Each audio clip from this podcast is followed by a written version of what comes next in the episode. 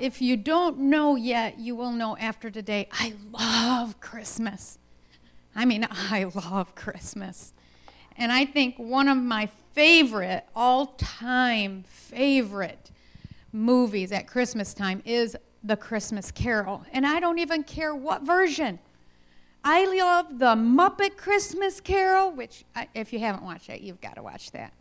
I love the latest one that they just did with Jim Carrey, which is computer animated and it looks so real.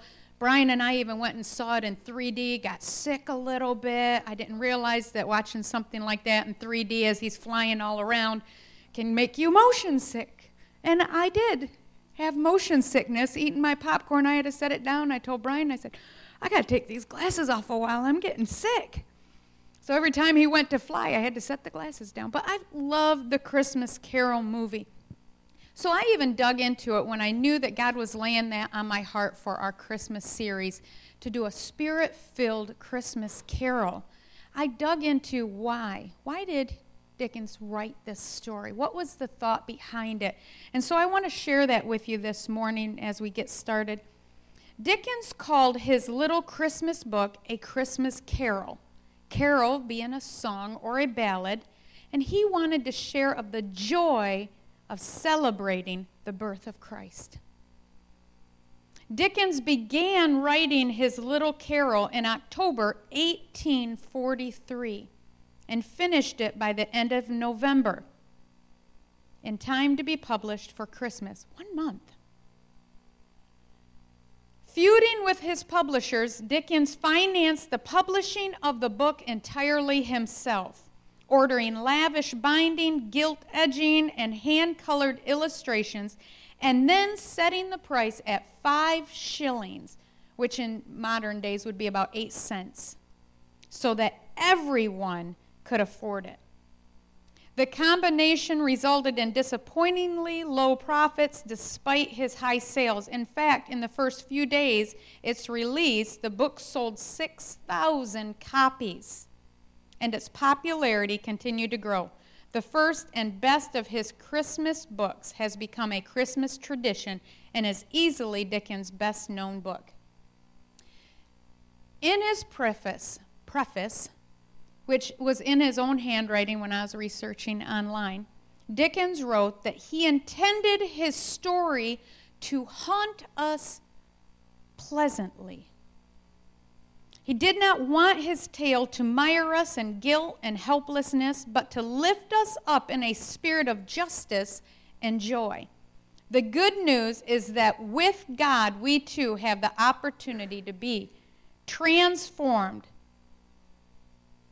like our enlightened Scrooge. And then through Christ, we can, as they say in the book, know Him and keep Christmas well through all our days. So, over the next few weeks, we're going to focus on these three scenes and Scrooge's story his past, his present, and his future. So, today, this week, we're going to start with his past. So, go ahead and show that little clip.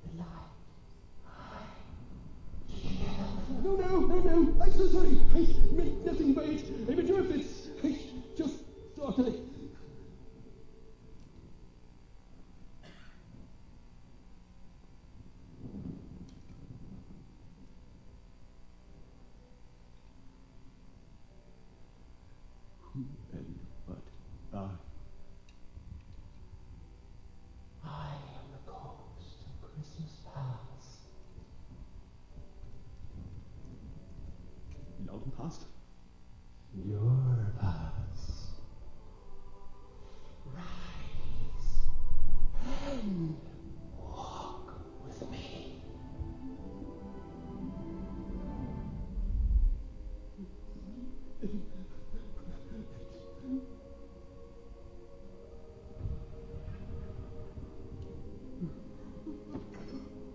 With the immortal, unable to fall.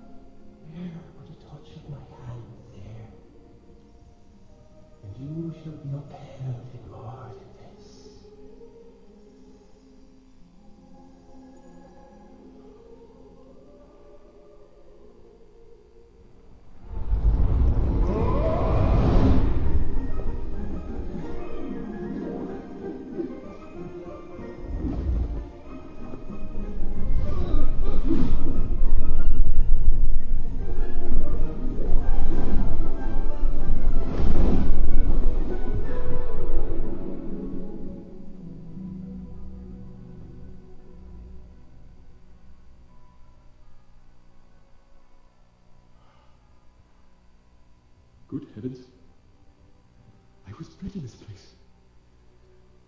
I was a boy here.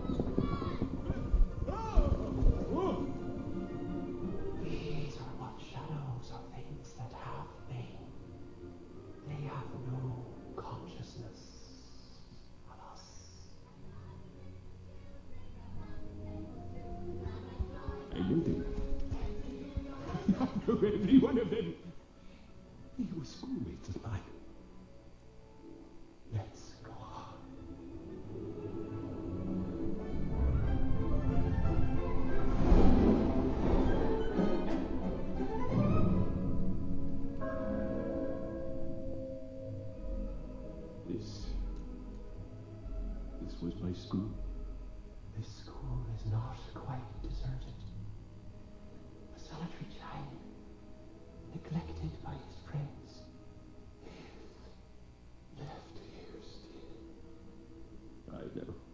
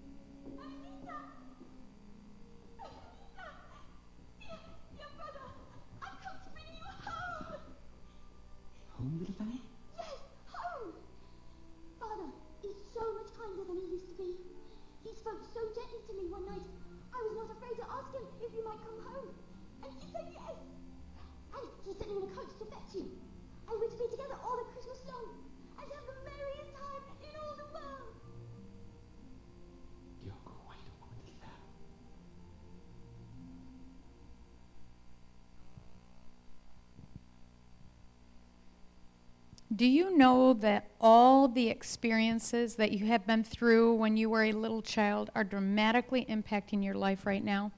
Even the ones that you think are irrelevant or insignificant? Your past is currently affecting your present, and it will keep affecting your future unless you go through a life transformation, not too unlike the one we saw our friend Scrooge go through.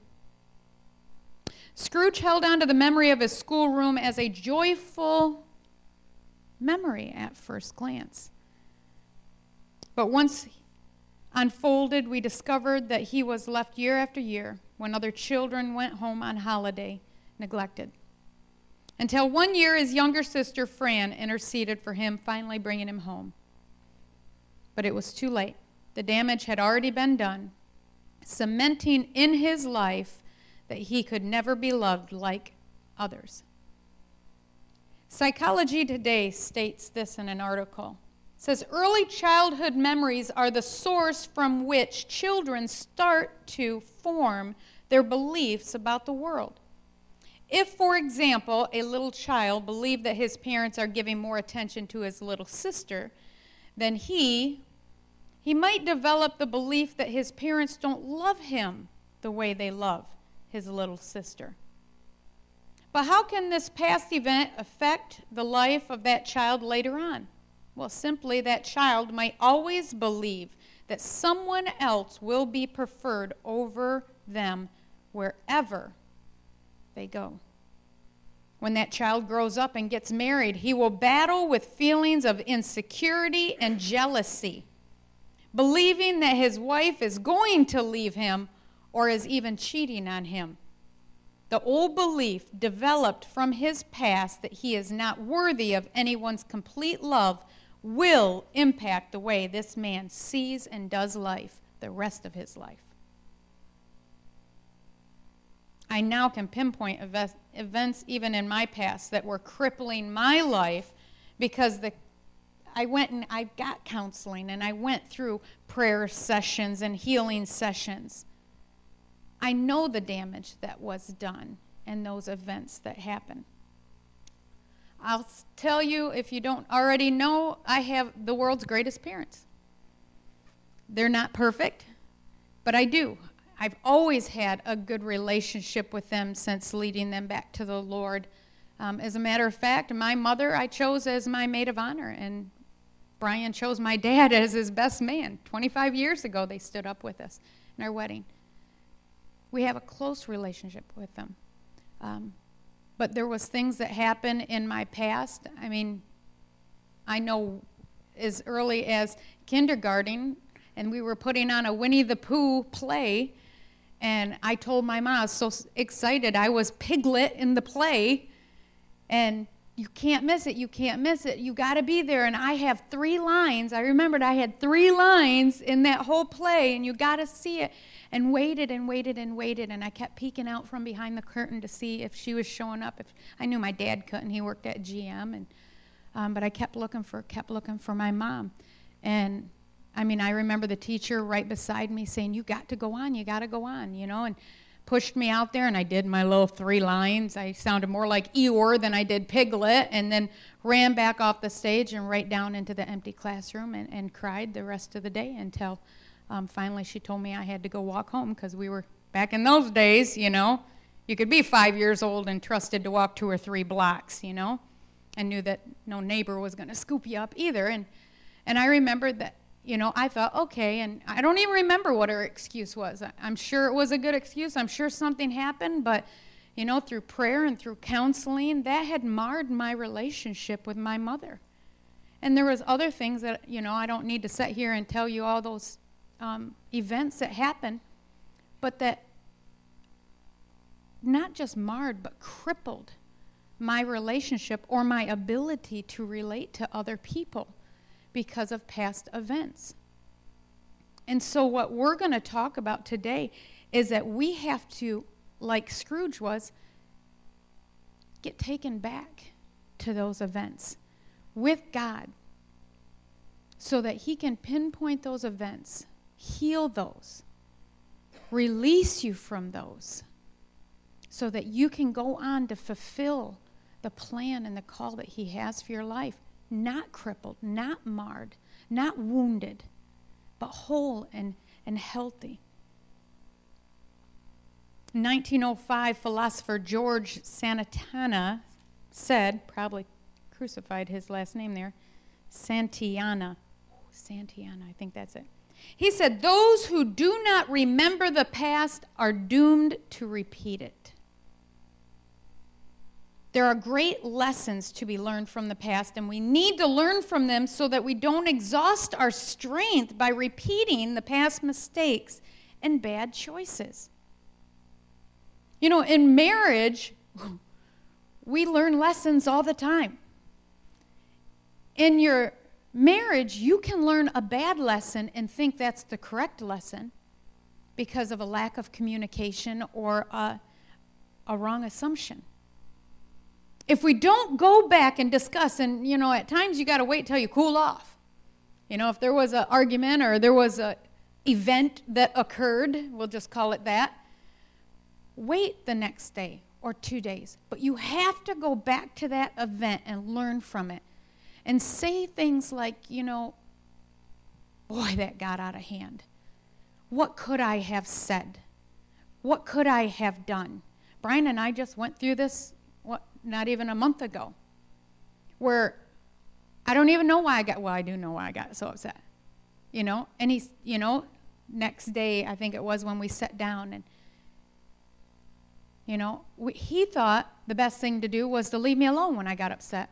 I was standing in the kitchen waiting for him to come after me because I was upset.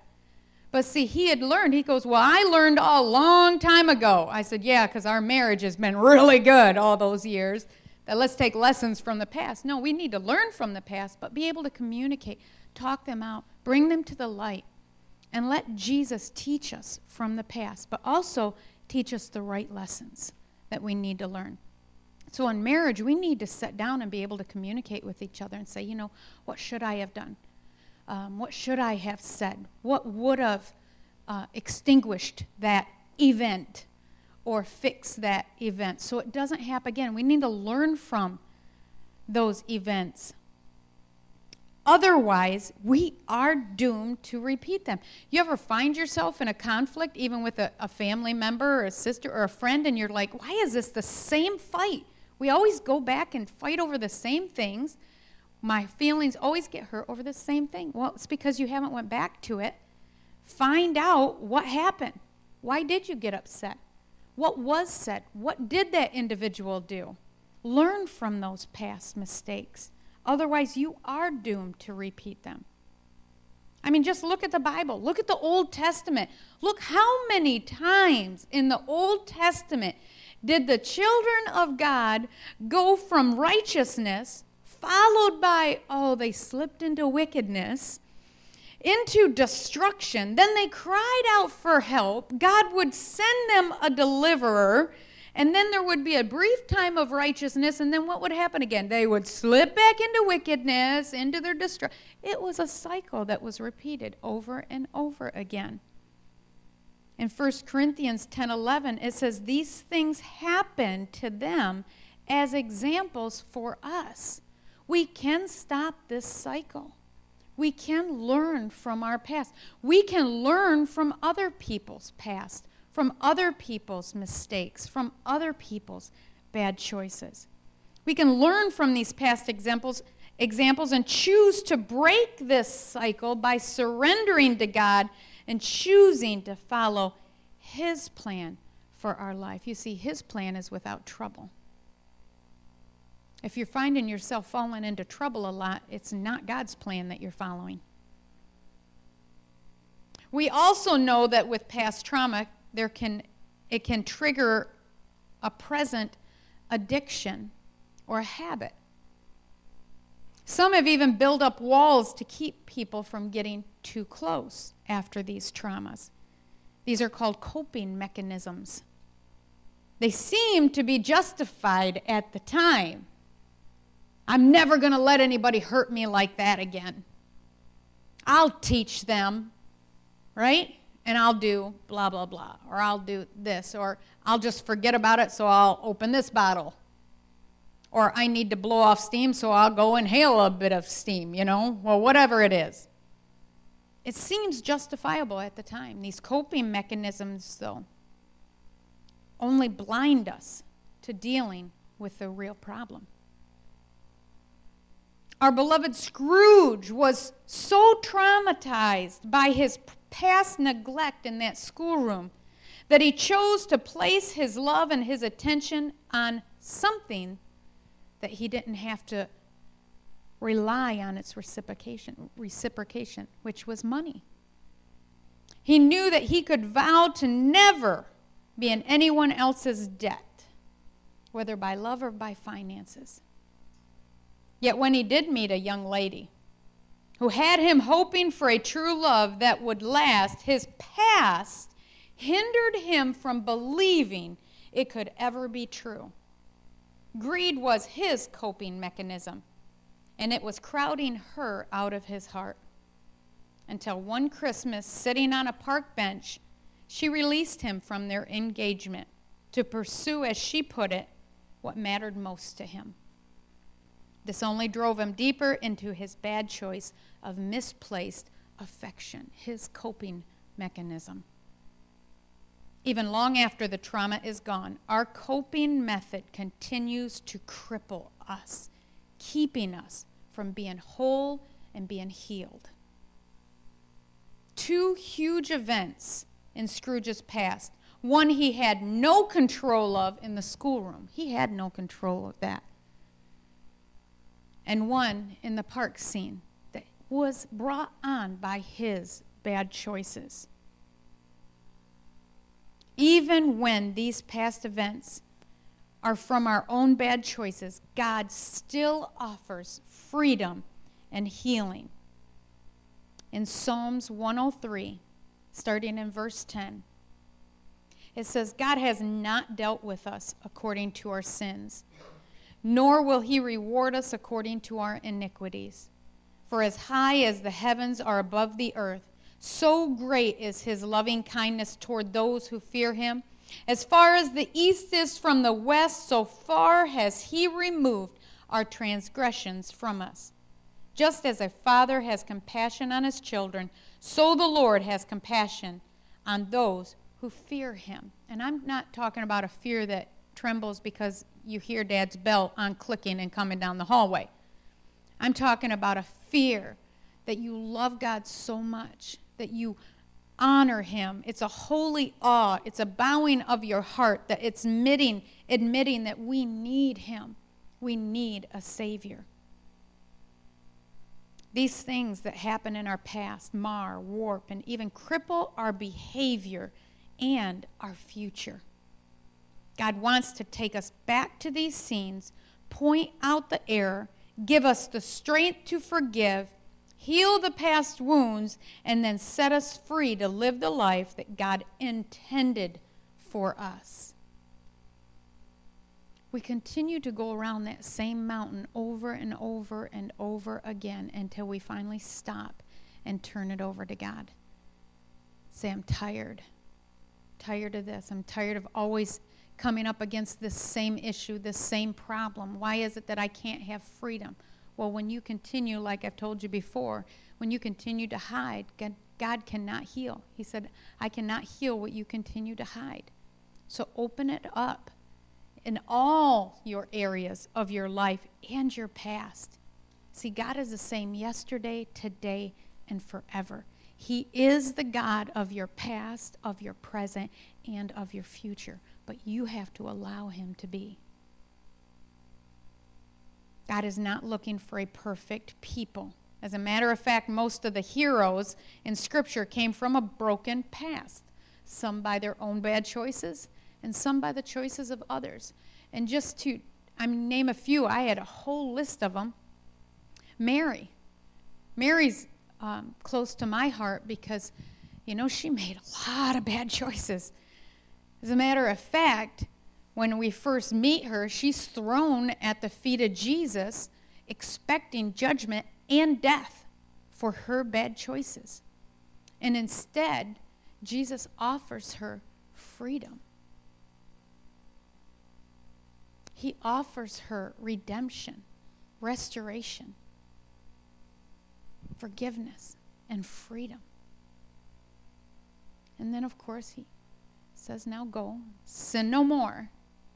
But the next time we see Mary, well, we see her a lot of times, but the next very important part, most scholars believe she was the same Mary that was at the feet of Jesus who was reclining at the table and then opened up her box, her alabaster jar, whatever you want to call it, the most expensive gift that she held onto, the most precious treasure she held onto, and broke it at the feet of Jesus, just loving on him. Remember, in the, the people standing around said, you know, if he only knew what kind of woman, he knew what kind of woman was there at his feet. And he said, you know what?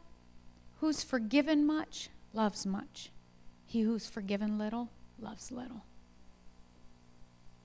when we have a past that, let's just say, we're not too um, thrilled to talk about, when Jesus offers us forgiveness and picks us up, dusts us off, we're the ones that can love more than others because we've been forgiven more. Her past could have kept her locked up in a prison of guilt, but Mary chose to live a life that would give honor to her Redeemer. David was a man that was marred in his past not by his own choices. I mean, I'm not talking about later on, I'm talking about early on in his life, by the choices, bad choices of other people. Think about it. When the prophet came to his house, his son, his son, his father didn't even feel that he was worthy enough to call him in from the field. When the prophet said, I'm here to name one of your sons as king, it's like, oh, here all they are. Oh, don't worry about David. He's just puny 15 year old. We're going to leave him out there in the field. But it was that 15 year old that was chosen as king. But he didn't get to take his kingship right then, he didn't get to sit on the throne right then. Then, for the next 15 years, they think it was 15 years, he ran for his life, not because of anything he did wrong but simply he was following God's plan for his life. God anointed him as king, and it's coming. But now you're going to run for your life for the next 15 years from the current king who wants to kill you. Those things could have crippled his, the rest of his life. But he knew God was the God of his past, of his present, and of his future. And if he just trusted him, he would take care of everything. As a matter of fact, later on, God called him a man after his own heart, a heart that could have been hardened by those 15 years, a heart that could have been very cynical, could have been very judgmental, could have been walled with insecurities, a lack of trust in people. But was a man after God's own heart because he allowed God to heal him and keep him healed from those bad choices that could have marred his future. Both had to not only let go of the past, but allow God to heal them of their past. So, for us, in order to experience this life, life transformation, a healing from our past, we need to give God our past, give Him our trash for His triumph. I want you to turn with me over to Isaiah 61. Let's look at this scripture together. I'm going to read it to you out of the New International Version. But this is it God wants to give us His triumph, His victory. Not because of anything we've done, more so because of everything we haven't done. When we come and say, Here it is, here's my crippled past, here's my crippled life, heal me, make me whole. In Isaiah 61, starting there at verse 1, it says, The Spirit of the sovereign Lord is on me, because the Lord has anointed me to proclaim good news to the poor. He has sent me to bind up the brokenhearted, to proclaim freedom for the captives and release from darkness for the prisoners, to proclaim the year of the Lord's favor and the day of vengeance of our God, to comfort all who mourn and provide for those who grieve in Zion, to bestow on them a crown of beauty instead of ashes, the oil of joy instead of mourning, and a garment of praise instead of a spirit of despair. They will be called oaks of righteousness, a planting of the Lord, for the display of his splendor. And then look down at verse 7. Instead of your shame, you will receive a double portion. And instead of disgrace, you will rejoice in your inheritance. And so you will inherit a double portion in your land, and everlasting joy will be yours. Down at verse 10, it says, I delight greatly in the Lord. My soul rejoices in my God, for he has clothed me with garments of salvation and arrayed me in a robe of his righteousness. As a bridegroom adorns his head like a priest, and a bride adorns herself with her jewels. For as the soil makes the sprout come up, and a garden causes seeds to grow, listen to this, so the sovereign Lord will make righteousness and praise spring up before all nations. It's only God who can bring beauty from ashes. In the deepest, darkest part of your past, God can make righteousness and praise spring up. He can turn your disgrace into His praise because of His grace. Your disgrace don't have to be with you. The shame that you feel from your past, whether it's from other people's choices or your own stupid, dumb, bad choices we all make.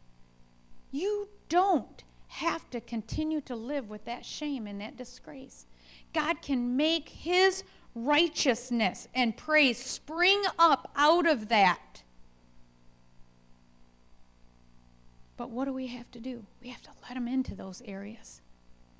Think about some of the events from your past that may be warping or even crippling your ability to be all that God created you to be. Some events like Scrooge's schoolroom, events that happened in your past that you had absolutely no control of.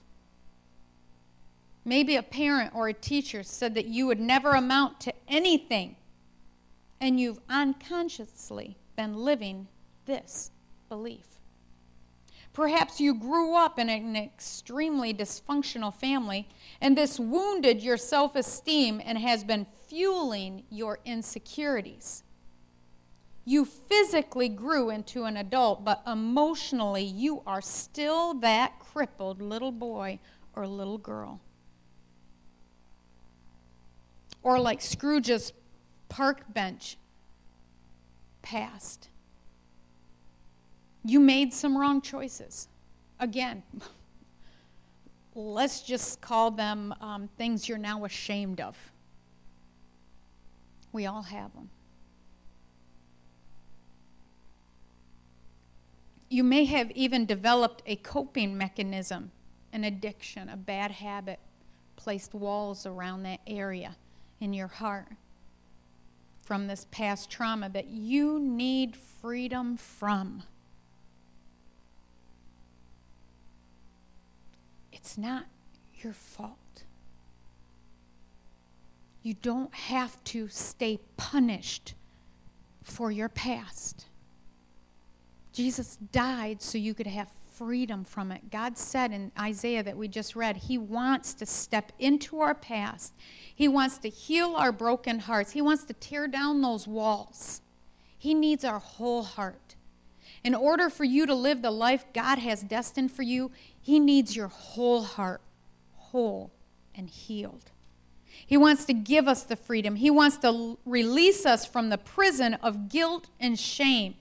And He wants to give us everlasting joy. He wants to give us a double portion in this land, He said. Not just in heaven to come, but in this land. So when you find yourself standing on life's stage, whatever direction you go from here is your choice. Look at your past. Look at the past travels. Do you want to keep going in the same direction, or is today time for you to take a new road? You know, Steve Jobs, Jobs, founder of the Apple, passed away in 2011. He said, For the past 33 years, I have looked in the mirror every morning and asked myself, if today were the last day of my life, would I want to do what I am about ready to do today? And he said, and whenever the answer has been no for too many days in a row, I know I need to change something. Change one thing, change your direction. Knowing that our past choices have made us the person we are today should guide our decisions for who we want to become in the future. You choose. You choose. You can't control what people might do to you, but you choose how you will let that affect your life. You choose.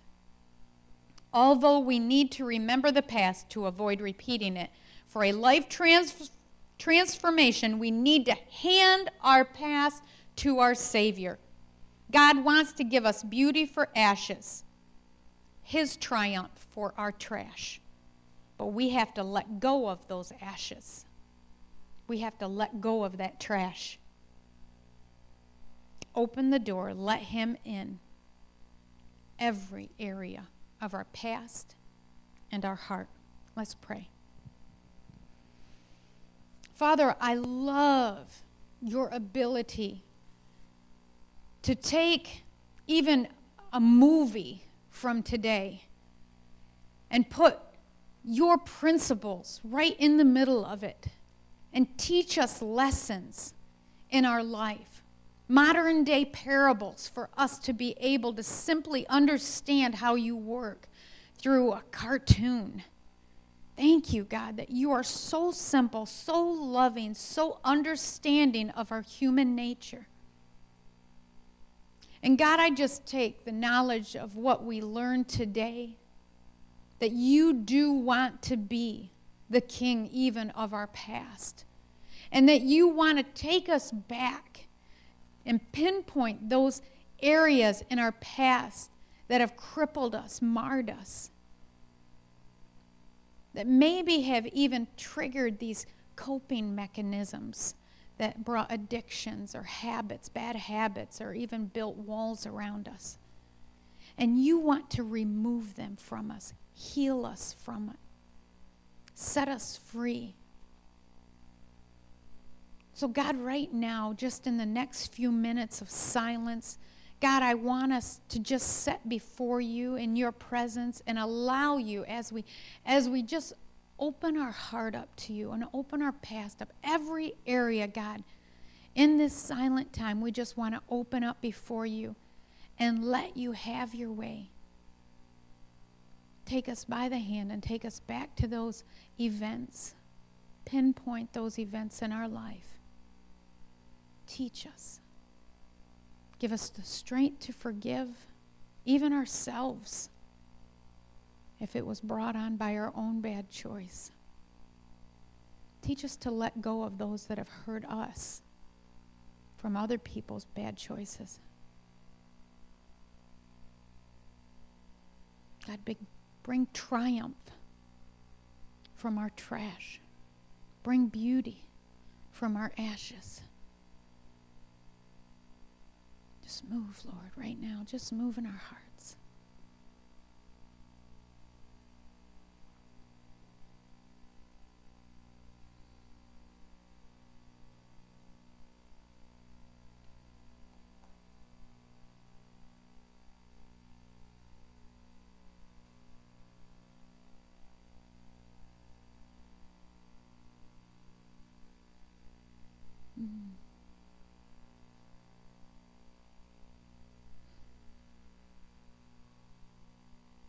Lord, we trust you.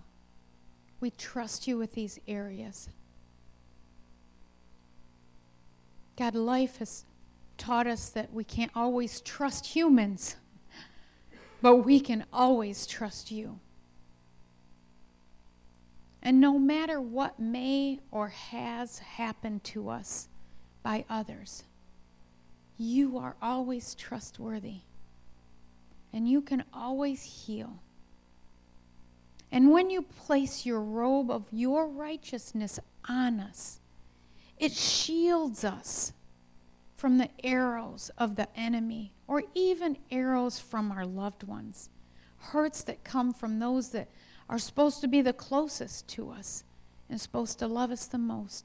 That your robe of righteousness even protects our heart from them in those situations. God, we just ask right now that you just pour your righteousness, your mercy, your grace, your loving, your healing over each and every one of the people that's here today.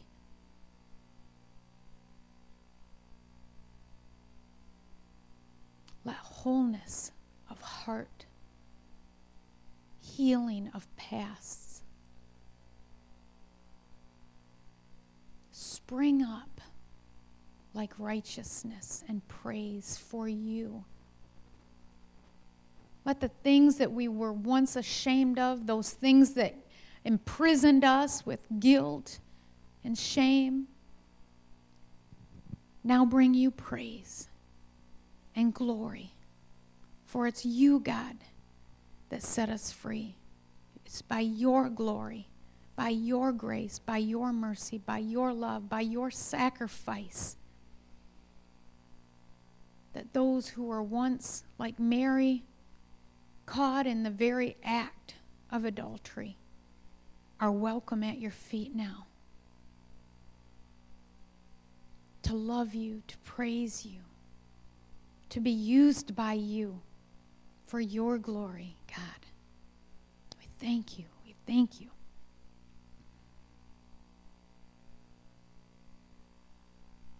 I just want to encourage you as we're closing with a few scriptures Philippians 3, Paul says, forgetting what is behind, straining forward toward what is ahead. Press on toward the goal to win the prize for which God has called you heavenward in Christ Jesus. Forgetting it. Once God has healed you from it, let it go. Don't go back to it. Don't walk back in that prison and shut the door. Ephesians 4 says, Throw off the old sinful nature and your former way of life, and let the Spirit of God renew your thoughts and your attitude, and put on your new nature, created to be like God, truly righteous, truly holy. And remember 2 Corinthians 5:17 says therefore if anyone is in Christ he is a new creation. The old has gone, the new is here. Today, let today be that day that you are a new creation. No longer marred, no longer crippled, no longer imprisoned by your past. Father, we just thank you for today. Thank you for this time that we spent today. Thank you for the life transformations that are beginning to happen, God. Even in the Christians that have been saved for so many years, God, that we too can have a life transform, transformation every day because we let you in our past, our present, and our future. Not to just be a, a a titled king, not just call you king, but to let you be king. Have all authority in all our life at all times. Be glorified in all we do. In Jesus' name, amen.